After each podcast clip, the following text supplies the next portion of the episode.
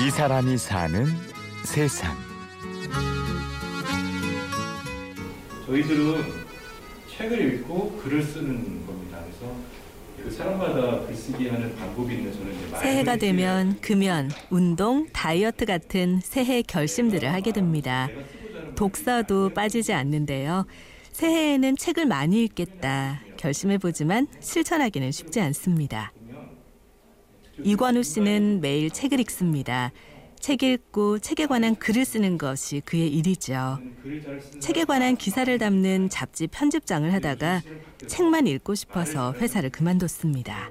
로망이 그거잖아요. 어린 시절에 나는 책을 밤새 읽었는데 근데 지금 내가 책과 관련된 일을 하고 있는데도 밤새 책을 못 읽어. 이건 내 삶을 배신하는 거죠.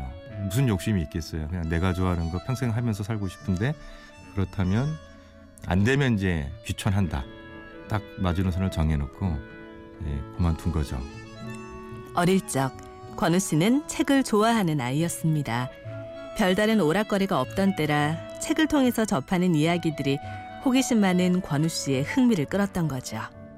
이게 사람이 외로워야 외로워야 책을 읽게 돼 있습니다. 여러 가지 의미에서. 근데 나는 불우한 삶을 살았죠. 어렸을 때. 또 경제적으로도 이제 궁핍한 삶이다 보니까 제가 접할 수 있는 문화 매체라는 게 없었어요. 텔레비전도 없고 전화기도 없고 라디오도 굉장히 늦게 생겼어요. 어, 그러니까 있는 거는 책밖에 없는 거죠. 책이 흔한 시절은 아니었는데요. 귀했기 때문에 마음을 끄는 힘이 더 컸죠. 책뿐 아니라 주변에서 보는 모든 활자들을 읽어내기 시작한 것이 이권우 씨 독서 인생의 시작이었습니다. 방학이 되면은 외가로 쫓겨났어요. 시골이니까 시골엔 쌀은 있잖아요. 그러니까 잎 하나 줄이려고 이제 외가로 쫓겨나는데 외가에 가면 세 종류의 책이 있었어요. 어, 이모나 외삼촌이 봤던 교과서. 또 하나가 샘터. 하나가 뭐냐면 그 당시 이제 초가집이니까 초가집의 담벼락은 신문지로 바르잖아요. 담벼락에 이렇게 발라져 있는 신문을 제가 열심히 했던. 그러니까 좋아하는 데 귀하고 그러니까 뭐든지 다 읽어 나가는 거니까. 책을 읽을 때 행복했던 느낌은 권우 씨의 마음에 깊게 새겨졌습니다. 그리고 그런 경험은 스스로 행복한 삶을 선택하도록 이끌었는데요. 이권우 씨는 강의를 통해서 다른 사람들도 이런 경험을 할 수 있도록 돕는 역할도 하고 있습니다. 두 번째는 나는 이런 글을 쓰고 싶다고 해서 말로 한번 좀 써보시는 거예요. 그럼 제가 이렇게 말로 좀 지적을 해드리거든요. 그리고 뭐 안 될 것 같다.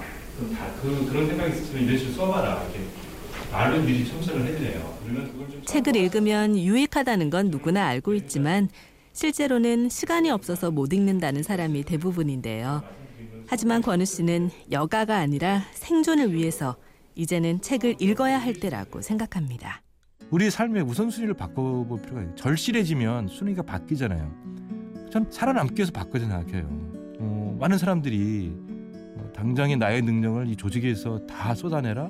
혹은 뭐 100%를 넘는 걸 쏟아내라고 할 때 나는 텅텅 비어가는 건데? 그 성과가 없을 때 그리고 또 성과가 아직 안 나타나고 있을 때 가는 불안감 같은 거. 이건 있잖아요. 조직이 절대 못 채워줘요. 사실은 나의 연인이나 부인이거나 남편도 못 채워주는 거죠. 정말 절대적으로 외로워지는 순간이 그때 나한테 나타나는 그 손길. 손가락질이 아니라 손길이죠. 나는 이게 살아가면서 되게 중요하다고 생각해요 이권우 씨는 하루에도 몇 권의 책을 읽습니다. 곳곳에 책을 두고 공간을 바꿔가면서 책을 읽는데요. 강연과 방송 등을 위해서 외출할 때는 늘 가방에 책을 넣고 다닙니다. 새해 독서를 계획하는 사람들에게도 자신과 같은 방법을 권합니다. 이 대중교통을 이용해서 그 이동할 때 책 읽는 시간이 굉장히 비중도 있고 또 집중력이 있잖아요. 중요하다 생각하면 짬을 낼 수가 있어요. 우리나라 직장과 집 거리가 행군 1시간입니다. 왕복 2시간이에요. 학생이라면 등하교 할 때, 뭐 중고등학교는 가깝지만 대학교만 해도 머니까 등하교 할 때, 출퇴근할 때만이라도 책을 손에 들고 가면 다니고 읽으면 바뀌는 거죠. 책을 왜 읽어야 하는지 분명한 목표가 생기면 더 이상 독서에 부담을 느끼지 않게 될 텐데요. 글을 잘 쓰기 위해서는 먼저 많이 읽어야 합니다. 우리는 그동안 책 읽자는 얘기만 많이 해왔잖아요. 어, 책을 읽는 건 중요하지만 그러나 발상의 전환이 필요하다. 좋은 글을 쓰려면 좋은 책을 읽어야 될 수밖에 없다. 이렇게 전환할 필요가 있다는 거예요. 당신이 써야 되는 사람이 거예요. 당신이 쓰는 사람이 되라. 왜냐하면 글이라는 것은 다른 어떤 매체보다 글로 쓰여져 있는 책을 제대로 읽고 분석하고 그걸 바탕으로 글 쓰는 훈련을 해야 글을 잘 쓰게 된다는 걸 아니까 내가 글을 쓰는 사람이 되고자 할 때 책을 읽는 거죠. 사람들로부터 떨어져 나와서 혼자만의 시간과 공간을 갖는 건 매우 중요한 일이죠. 외로워져야 비로소 자신을 돌아볼 기회를 갖기 때문입니다. 이런 때 책이 도움이 되는데요. 책이 곧 나 자신을 비춰주는 거울이 될 테니까요. 책만 읽는 사람은 뭐냐면 늘 예, 충전되는 삶이에요. 내가 하고 싶은 일에 대해서 내가 부여잡고 그 일을 열심히 하면 그는 늘 충전되는 삶이죠. 살아가면서 방전되면 저는 그건 행복하다 생각하지 않아요. 지금 눈 좋고 밤새 읽을 수 있을 때 책 읽으십시오. 예, 그때 그게 엄청난 힘으로 작동할 거예요. 저는 믿어요. 이 사람이 사는 세상. 취재 구성의 홍지은. 저는 류수민이었습니다. 고맙습니다. When you lose something you can't replace. When you love someone but it goes to.